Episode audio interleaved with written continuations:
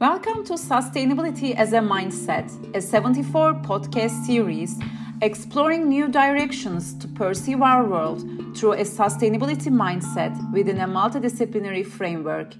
My name is Sinem Çelik, and I will be talking to leading names from various disciplines to imagine how we think, act, and work together for a sustainable future ahead.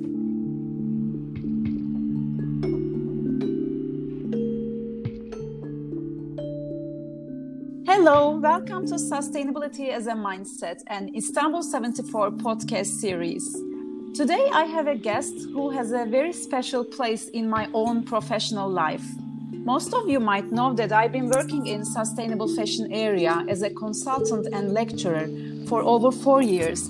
And from the beginning, my biggest inspiration and motivation was dear Orsola de Castro. So it is a real honor for me to be hosting her today for my podcast. Orsola de Castro is an internationally recognized opinion leader in sustainable fashion. Her career started as a designer with the pioneering upcycling label from Somewhere, which she launched in 1997 until 2014. Her designer collaborations include collections for many leading fashion brands. In 2006, she co founded the British Fashion Council initiative, Estethica at London Fashion Week, which she curated until 2014. And in 2013, with Carry Somers, she founded Fashion Revolution, a global campaign and movement with participation in over 100 countries around the globe. Orsola is a regular keynote speaker and mentor associate lecturer at UAL, as well as Central St. Martin's visiting fellow. So, welcome, Orsola, and thank you very much for joining me today. Thank you so much for inviting me, and I hadn't realized that you'd been following my work for a while, so I'm super, super flattered. Thank you for letting me know. Oh, of course, I was and I am. so, Orsola, besides being my own role model, you are considered to be a pioneer when it comes to sustainable fashion, that's for sure. So, can you share your career path? Because we all would love to know in detail. And uh, what I actually prefer to call it your heroic journey. so can, can you tell us a bit, please? Well, um, I have to be really honest, and I am a creative soul and everything really starts from an instinct or from something that I want to make or from a creative perspective. So I didn't set out to become um, a sustainability leader. I set out to mend some broken jumpers. And that's how my career started. And I worked on, I used to buy secondhand jumpers full of holes and crochet around those holes and so to begin with, really, it was for my own pleasure. And then I started showing them, and people started buying them. In a very short space of time, I was selling in some of the best and trendiest boutiques in the world. And I was being worn by, well, not I, but my clothes were being worn by, you know, celebrities the world over. So that was my start.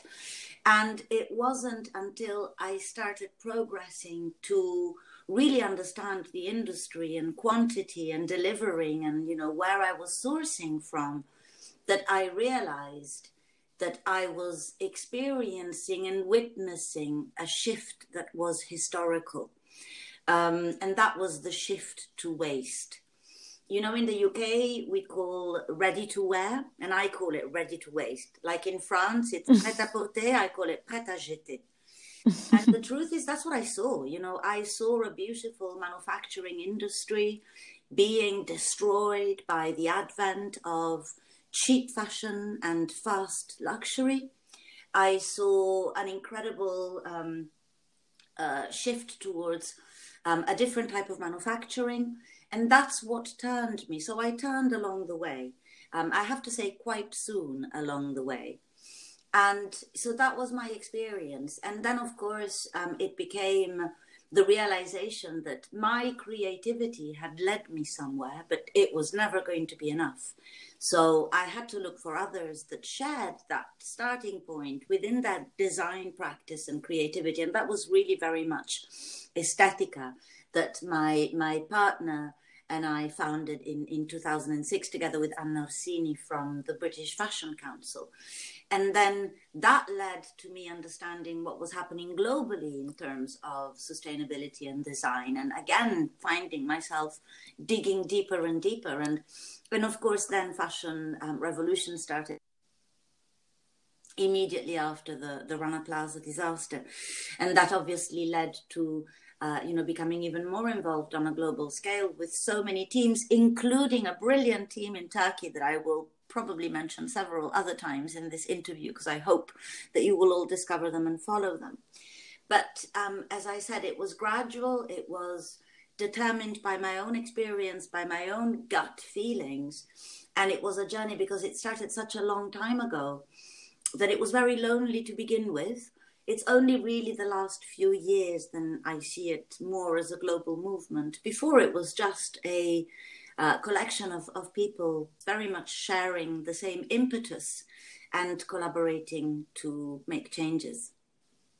Mm-hmm. Yeah, uh, definitely. It's only a few years that it is now uh, being, um, let's say, more uh, get, getting awareness. Yeah. Uh, but it is also so interesting, uh, Orsola, that back in the year 1997, uh, you have initiated the, the, brand from somewhere, which was, I think, that should be the first fashion brand to address the issues of waste and recyclability in, in such a way.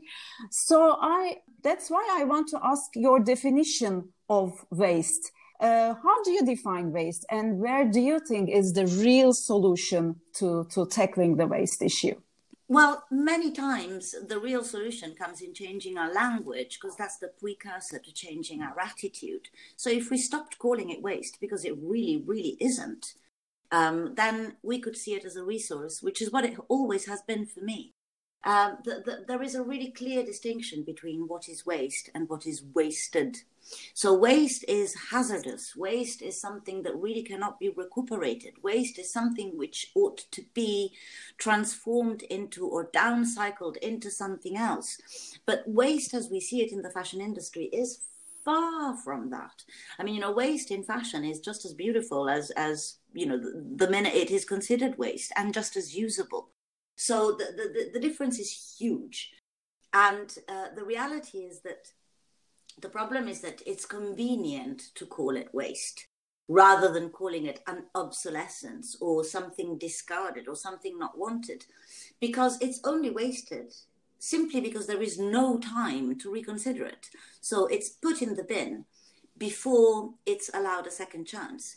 And this is depleting our environment of precious resources because obviously, the more we discard, the more we have to create something from scratch and something new.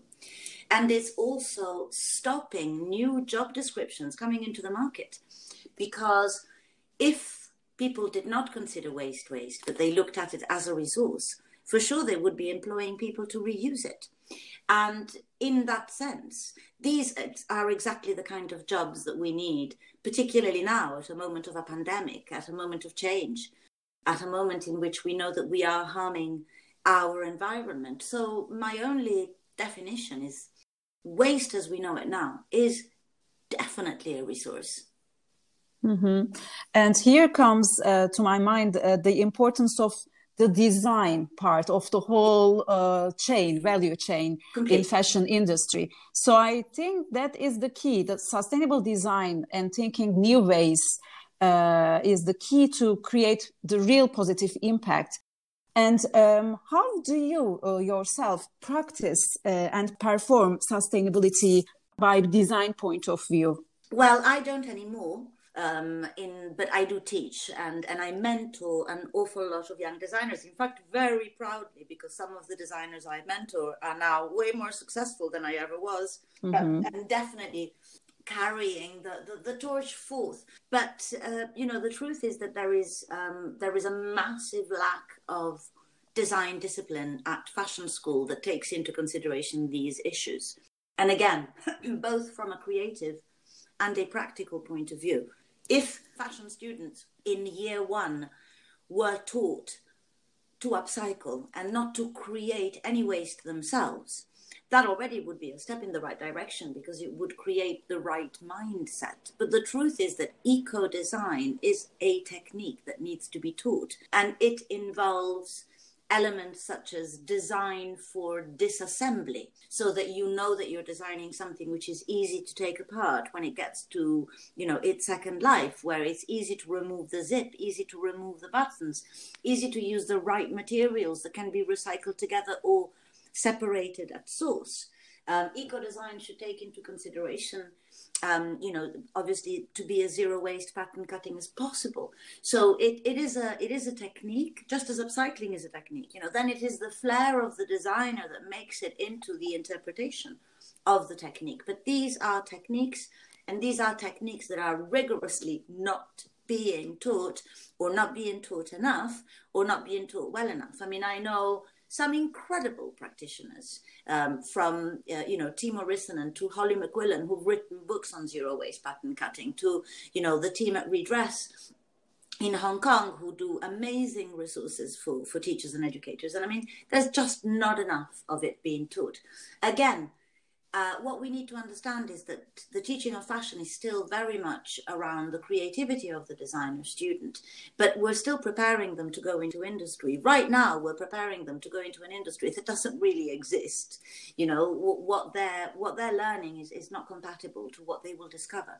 They will discover exploitation of people, exploitation of resources, uh, you know, waste, all all of the all that we've discussed before, and they really don't have the capacity to deal with it once they enter the big designer houses, which is why most designers actually opt to start their own label, their tiny label, identifying more with being an artisan. But the importance of eco design is not just for students, is that it is a technique that should be incorporated precisely by those gigantic fashion brands that are creating the massive problem. Because again, if garment workers in Bangladesh, Myanmar, Bangalore, and India, if they were taught designed to disassemble, so if there was the way for them to assemble but also learn how to disassemble clothing, if there were um, you know, making as well as unmaking lines in all of the most advanced um, factories. Um, as I said before, we would be creating new jobs and we would be cleaning up as we go along. But of course, this makes things slower. It's more innovation to be included, and brands are not um, taking it seriously in the slightest, which is why we need to start from scratch and start from the students who will eventually become the CEOs of these companies, and hopefully they will demand um, a much better and much more efficient because this is about efficiency you know ultimately you know you the people will have to understand that it will make economic efficiency to reuse every scrap along the way yes so true um, and i've been thinking a lot lately about the conflict between sustainability and the growth obsession of the current system and how we can provide a real solution unless we change the core of the problem. This is also valid for the fashion industry's newcomers. No doubt that they are more aware and dedicated to fix the broken system. However, they find themselves in the middle of the complex sourcing systems and the pressure of consumption driven design.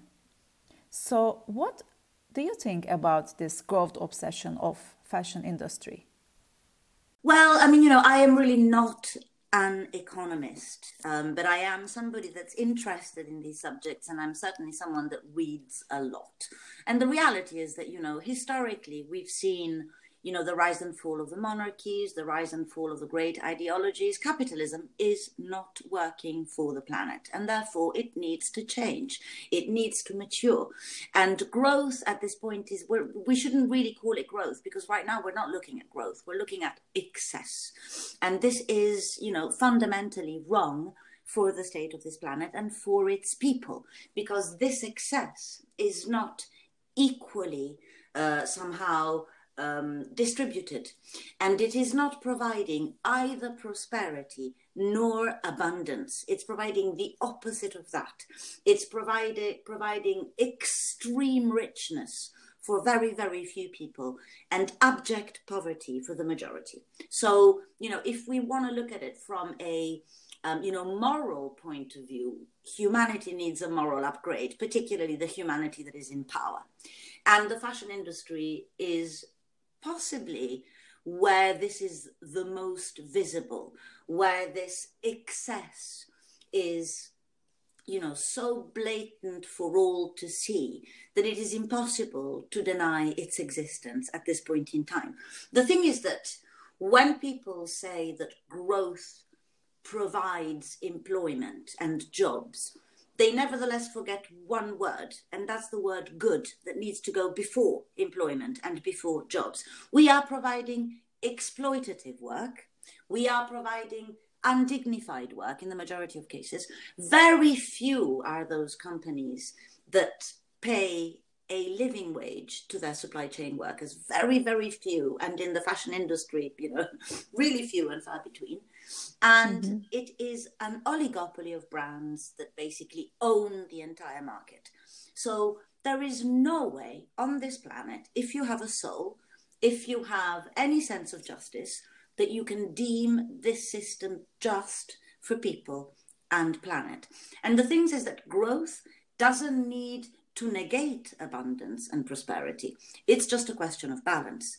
So if we were to train uh, supply chain workers, in particular garment workers, female garment workers, to develop a skill, which means that they aren't paid by the piece they make, but they are paid by the hour they work. They are paid dignifiedly so that they can support their family and they don't have to worry about medical expenses or the health and education of their children.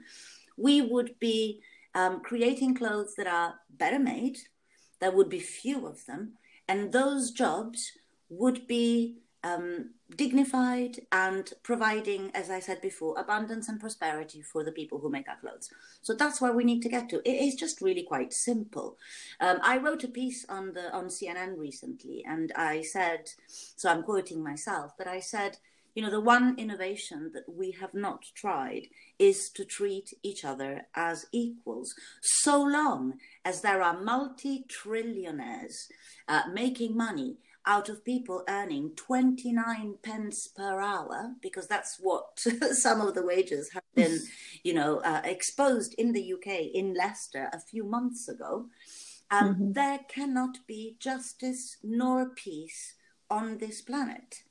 And, you know, COVID has shown us the profound inequalities that we are calling our society. And it's also shown us that, you know, these profound inequalities are leading to an environmental catastrophe that eventually will kill us all because, you know, it is us having taken land away from nature that is creating these viruses and these lack of hygiene, hygienic situation, which are, you know, damaging, um, you know, the, the, the, the, rhythm of life in, in, in all. And so until we find this balance, um, we we're not going to grow. We're not going to be evolving any longer. So this is why it's so urgent, and this is why it is the entire system that needs to be redressed. But it's also, unfortunately, why I'm probably the least convincing person because I am a fashion designer, I am a creative, and I speak from my heart and my gut. Um, so um, we go back to the students we go back to the importance of um, these stories being told not just to fashion design students, but to students of business, to students of philosophy, to students of economics. Um, this is why it's so important that a new fashion system, um, like a new fashion team, um, checks in with marine biologists, checks in with environmentalists, checks in with the chemists of this world, because mm-hmm. the only way that we're going to make this function is if we take into consideration every step of the supply chain, and every step of the supply chain responds to different, um, you know, topics and, and, and solutions. Mm-hmm, mm-hmm. So true, and yeah, having talked talked about the worker rights, uh, especially during pandemic, uh, I just want to jump uh, into the uh, uh, fashion revolution, mm-hmm. the platform you co- co-founded.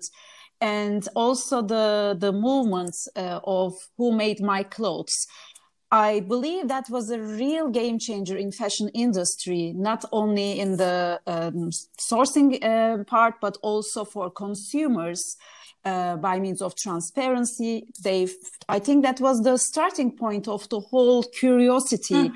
of where the clothes are being, where and how the clothes are being uh, produced, and also for the brands and um, so all the players in the fashion industry and i know that uh, i watched very closely that during pandemic uh, you really played an active role for advocating worker rights and asking the right questions to support them. So for the for the people uh, listening to us now i really want you to tell the whole story about fashion revolution and who made my clothes campaign. Okay dokes. That's a long story. Um, so basically as I mentioned at the very start of this conversation, we started as a result of the Rana Plaza disaster. And the truth is that for me, anyway, what moved me to, um, you know, work with the team on the Who Made My Clothes campaign was the fact that when Rana Plaza happened, the majority of brands that were producing that didn't know that they were.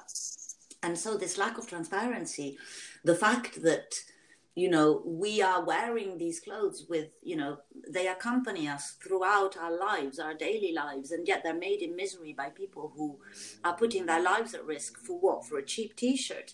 Just really profoundly angered me. I was already angry but it angered me even more. So although um, it was potentially motivated by you know by this kind of reaction we wanted the who made my clothes campaign to be really inclusive. We wanted to start asking questions from the point of view of people who wear clothes and love clothes rather than people who reject clothes and reject fashion.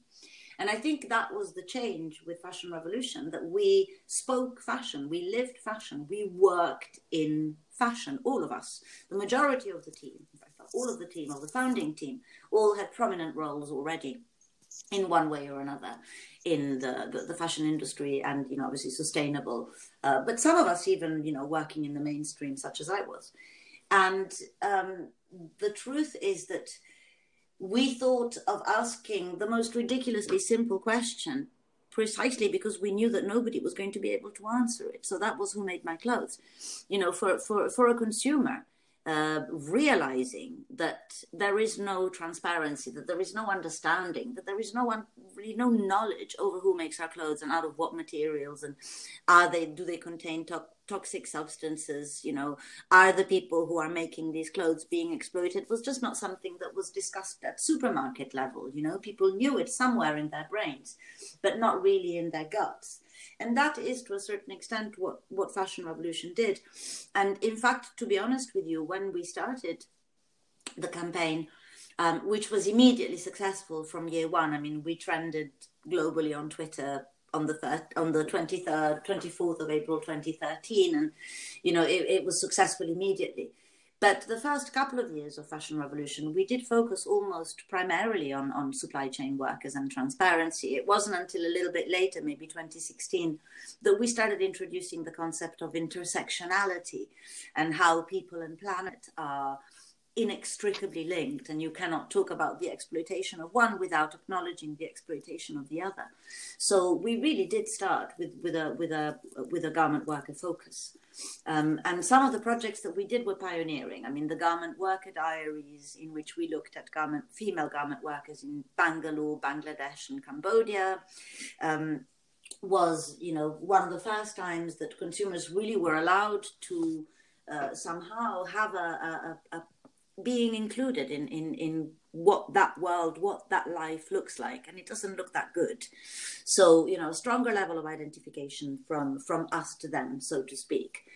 And uh, you know, so this, in in a nutshell, was you know how Fashion Revolution was born. I think what made us different, apart from this inclusive um, uh, outlook, apart from the fact that we employed our branding and our language very carefully, accurately, and interestingly, so that people would feel that they were learning, that they were curious, as you say, the start of a curiosity. But what did make us very different from the start are our country coordinators because we don't want to assume and presume that a bunch of 50 year old women or 40 year old, you know, the, the, our team is mostly female in the UK, but, you know, we don't know it all. We don't have that knowledge. We have the enthusiasm, the commitment, the understanding, and we're learning. But the truth is that we are um, the country coordinators because that's how we understand how different countries are interpreting and living the fashion industry and what's going on. So that is really what makes us unique the voices of the people that are on the ground working in different ways along this supply chain. All of our country coordinators, teams, have different expertise according to where they are. Where there's more education, you'll find more. Where there's more um, factories, you'll find more people involved with those factories in our teams. And this gives us a balanced, rounded, um, somehow, um, well, inclusive way of having a, a, real understanding of what is happening around the world in the different areas. And I, I do think that this is the point of difference of all of our campaigns. And and people trusted us, I think, for that. Government workers included, to the point that about two years after we started Who Made My Clothes, we started having the the opposite response, which was the I made your clothes hashtag, which showed us that, you know, supply chain workers the world over really wanted to be a part of the conversation as well.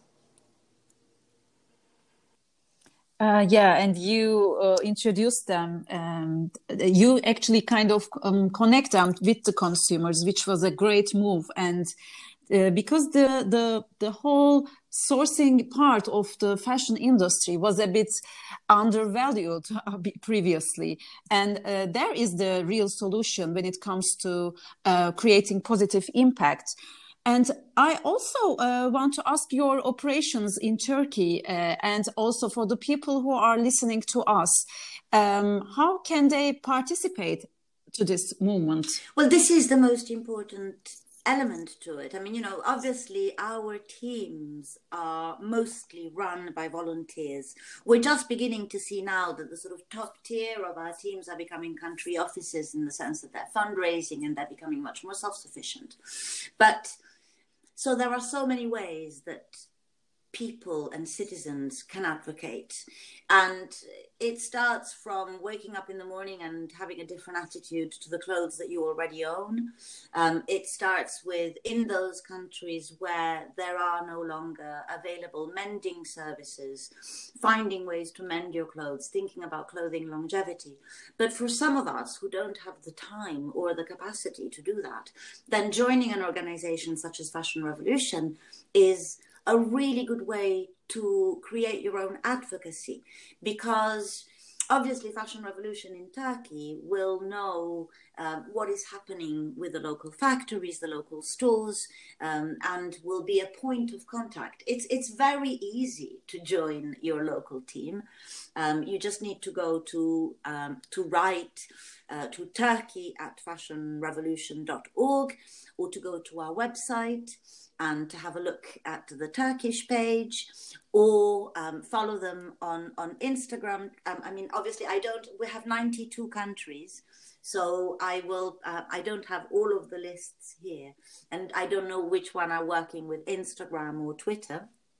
But Turkish is the, the Turkish team is, is very very active, and so to join them, to support them, to find out from them, and to join that community in itself is really a very, very strong way to becoming involved. And then, you know, it's like, you know, uh, joining a, a, a the fashion revolution shouldn't really be like going on a diet. You shouldn't do something because you want to do something for a couple of months and then stop. Which is why joining an organization is it's it's a really good way to find your own rhythm because you will discover so many more things, so many new topics that you find interesting as a citizen and then you will mature into becoming more active and, and, and more you know more participatory in the movement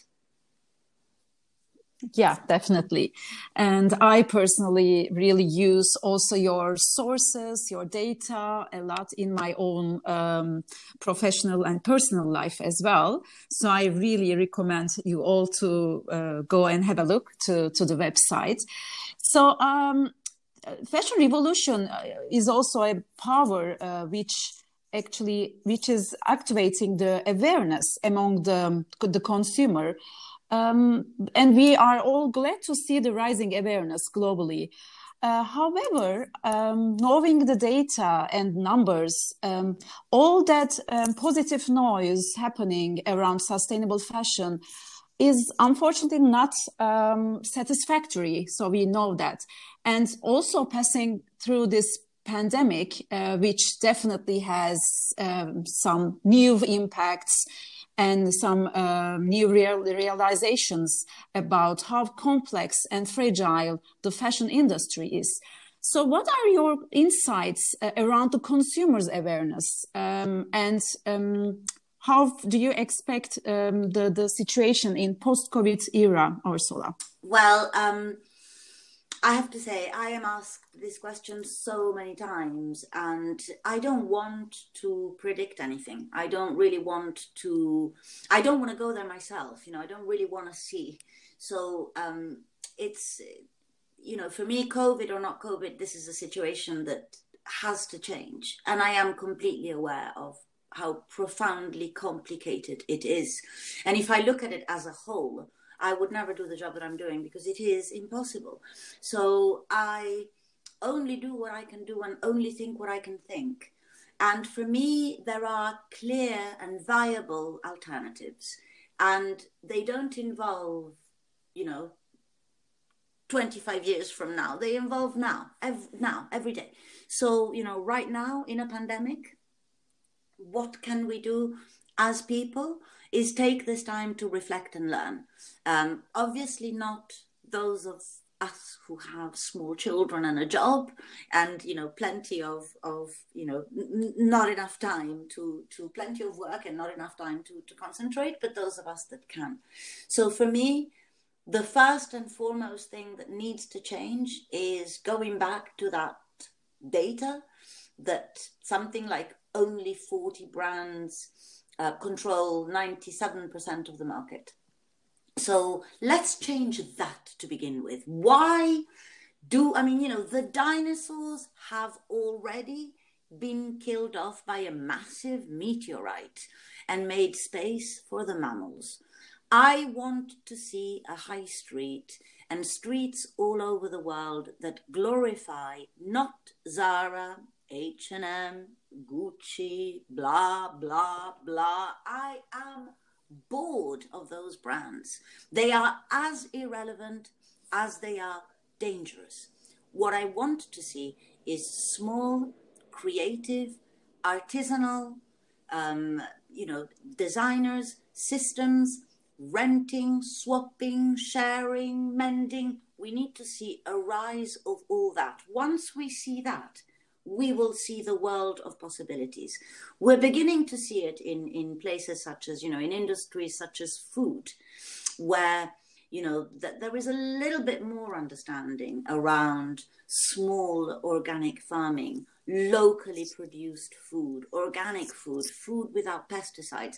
That needs to be translated into the fashion industry. Consumers need to understand that our stomach may be the most absorbing organ in our body but the skin is a close second and we're absorbing everything with everything we wear and in fact we're releasing everything with everything we wear each time we wash so you know th- these are the just a, a different mode of thinking the other problem with sustainability in fashion, unfortunately, is that it's niche. It belongs to the rich. So right now, you'd think that it's only people with money that are being sustainable. Well, that's not the case.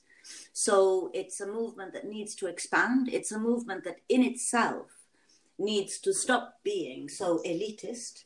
And again, in order to achieve that, it needs to reach out and expand its boundaries. But as I said, this is the moment to genuinely cooperate and collaborate, this is the moment to genuinely imagine that unless we do it all together, we're not going to do it at all. And everybody has to do their bit. My bit is incredibly limited because, as I said, it's it's you know I come from the heart. I come from from this sort of creative soul. But um, if we look at things with a different perspective, if we stop this oligopoly, if we start looking to support things that are different, things that are smaller, um, we will be changing the cultural outlook for future generations. And this is what needs to happen. This is a big, massive cultural shift that needs to happen. And, you know, and that's where the influence will be in younger generations. We need to influence them. And they're on the right path. I mean, you know, invaded as they have been with cheap clothing, they're finding their own solutions to you know make them even cheaper. They're selling on depop they're customizing. They don't do it for sustainability. They do it to be individual. Because of course you know fast fashion is just one sea of same same same same. So we need to keep making the world better for them.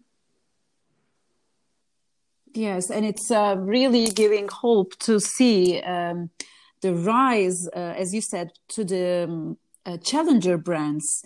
They are small, but uh, the total impact uh, over time will be definitely significant. And we all, I mean, the consumer all um, need to support yeah. them to I am really so create proud. change. I mentor designers all over the world. I mentor for free.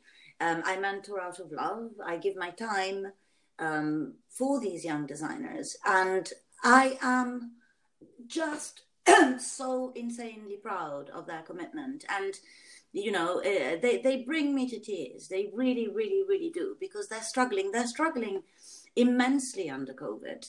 And yet they're politicized yet they're not stopping. Um you know their their resilience is and their integrity is um, exemplary. And why? We should not want to learn from them and keep looking at h&m and zara um, who of course have got an enormous amount of money to innovate. I mean you know of course h&m can put whatever amount of money they want to, into research. Um, and yet they're not putting the right amount of money into slowing down and that's what they need to do and to make space and to give credit to all of those brilliant ideas that are coming out that they're often you know using and not crediting. So it, it is it is a fundamental shift and it's going back to buying less and buying with um, you know consistency and buying with with you know uh, consciousness which doesn't mean that if you can only afford fast fashion, you shouldn't buy it. I mean, you know, the onus is on brands to change. You know, what I really want to see is H&M, Zara, Pretty Little Thing, Boohoo, Walmart. I mean, the list is endless. I want them to do free mending in all of their stores because the cheaper the fashion you produce, the more it is your responsibility to make it last long. Do they want to produce cheap as shit clothes made of polluting materials? Okay, we can't stop them right now. But bloody hell, the responsibility to make those clothes last and not to go into landfill, it's 100% on the feet of those brands. And, you know, even luxury brands. I mean, you know, repairs, frankly, ought to be mandatory in fact, there is now in Europe a the right to mend law, meaning that people can buy objects and expect that the brand that make them is responsible for their upkeep. You know, at, at an affordable price. As I said, in my case, it ought to be, in my you know, it ought to be for free. But you know, these are things that we need to start discussing, and I will never, ever, ever tire of saying it. The responsibility for fast fashion for unsustainable fashion, for unethical fashion, lies on the brands. And it is their responsibility to make it right, their responsibility to make space for those that are doing it right. So true. I mean, I cannot agree more, Orsola. So, uh, which um, it carried me what you say is uh, to, to, your new uh, book. I think you just uh, recently announced uh, Loved Clothes Last uh, yes. book, which will be, I think, launched in February. I, am looking forward to get it. Uh, so, what's that book about? Um, are, are, is it? Sorry to mm-hmm. interrupt mm-hmm. you, but I have just found um, the the Fash Rev Turkey on Instagram, and um, hmm. it's Fash underscore Rev.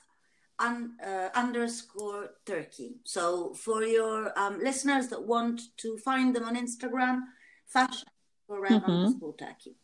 And they're a really brilliant team. You can see them on, on, on Instagram. So Great. So loved clothes last. Um, it's also of our hashtags. It's the hashtag that Fashion Revolution uses to talk about you know, the world of mm-hmm. mending and repairing and, and all of that. And it's one of the phrases that I used when I was a, you know, uh, an emerging designer myself, because I was using only secondhand clothing, and so basically I was talking about clothing longevity in the context of me being a creative, um, and. Mm-hmm. The book is it's it's quite a funny story. I was literally picked up by a brilliant agent, brilliant UK agent on Instagram. I did I nearly didn't reply because I thought it was a joke, and um, and she said, you know, let's. She wanted to do a book on mending, and I told her, I'm not actually very good on mending myself because I've always worked with such amazing seamstresses that my sewing in comparison is terrible. Um, but of course, I've got lots of ideas. And so I suggested that instead of doing a how to mend book, which, you know, there are brilliant mending book from Katarina Rud, Visible Mend. I mean, you know, there are better ones. But I said I could do a why to Mend book. And so that's my book. Mm-hmm. So it's got my life, it's got my tricks, my, you know, all the things that I do. Um, well, half of them because I'm lazy and half of them because I'm sustainable. But, um, and it's got my knowledge and my understanding of um, what this industry was. So my my colleague Bronwyn, who is our um, content manager at Fashion Revolution and who also helped a lot with the research for this book, she describes it as part memoir and part manual. And I think that that's probably what describes it the best. Mm-hmm. Perfect. So we, I will, um, I, I, look forward to get it. So it's it's going to be published in it's February, published right? In or the so UK only in February, and then in Italy it's going to be published in March, and it's going to be published in France as well, but I don't remember the date. Okay, so I mean, we will be following you. it was published in Turkey, but you know, I'm sorry, not that I know of so far.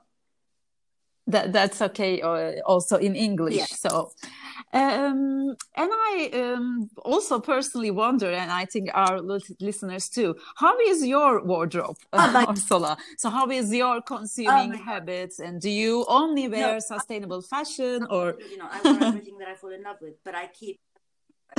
so I mean, in fact, one of my most um, read uh, blogs uh, before I ever even knew, probably my first one, before I even knew that I could actually write, um, talks about my favorite nightie, which is from Primark and I bought 20 years ago. It's dead now, but it lasted a good 18.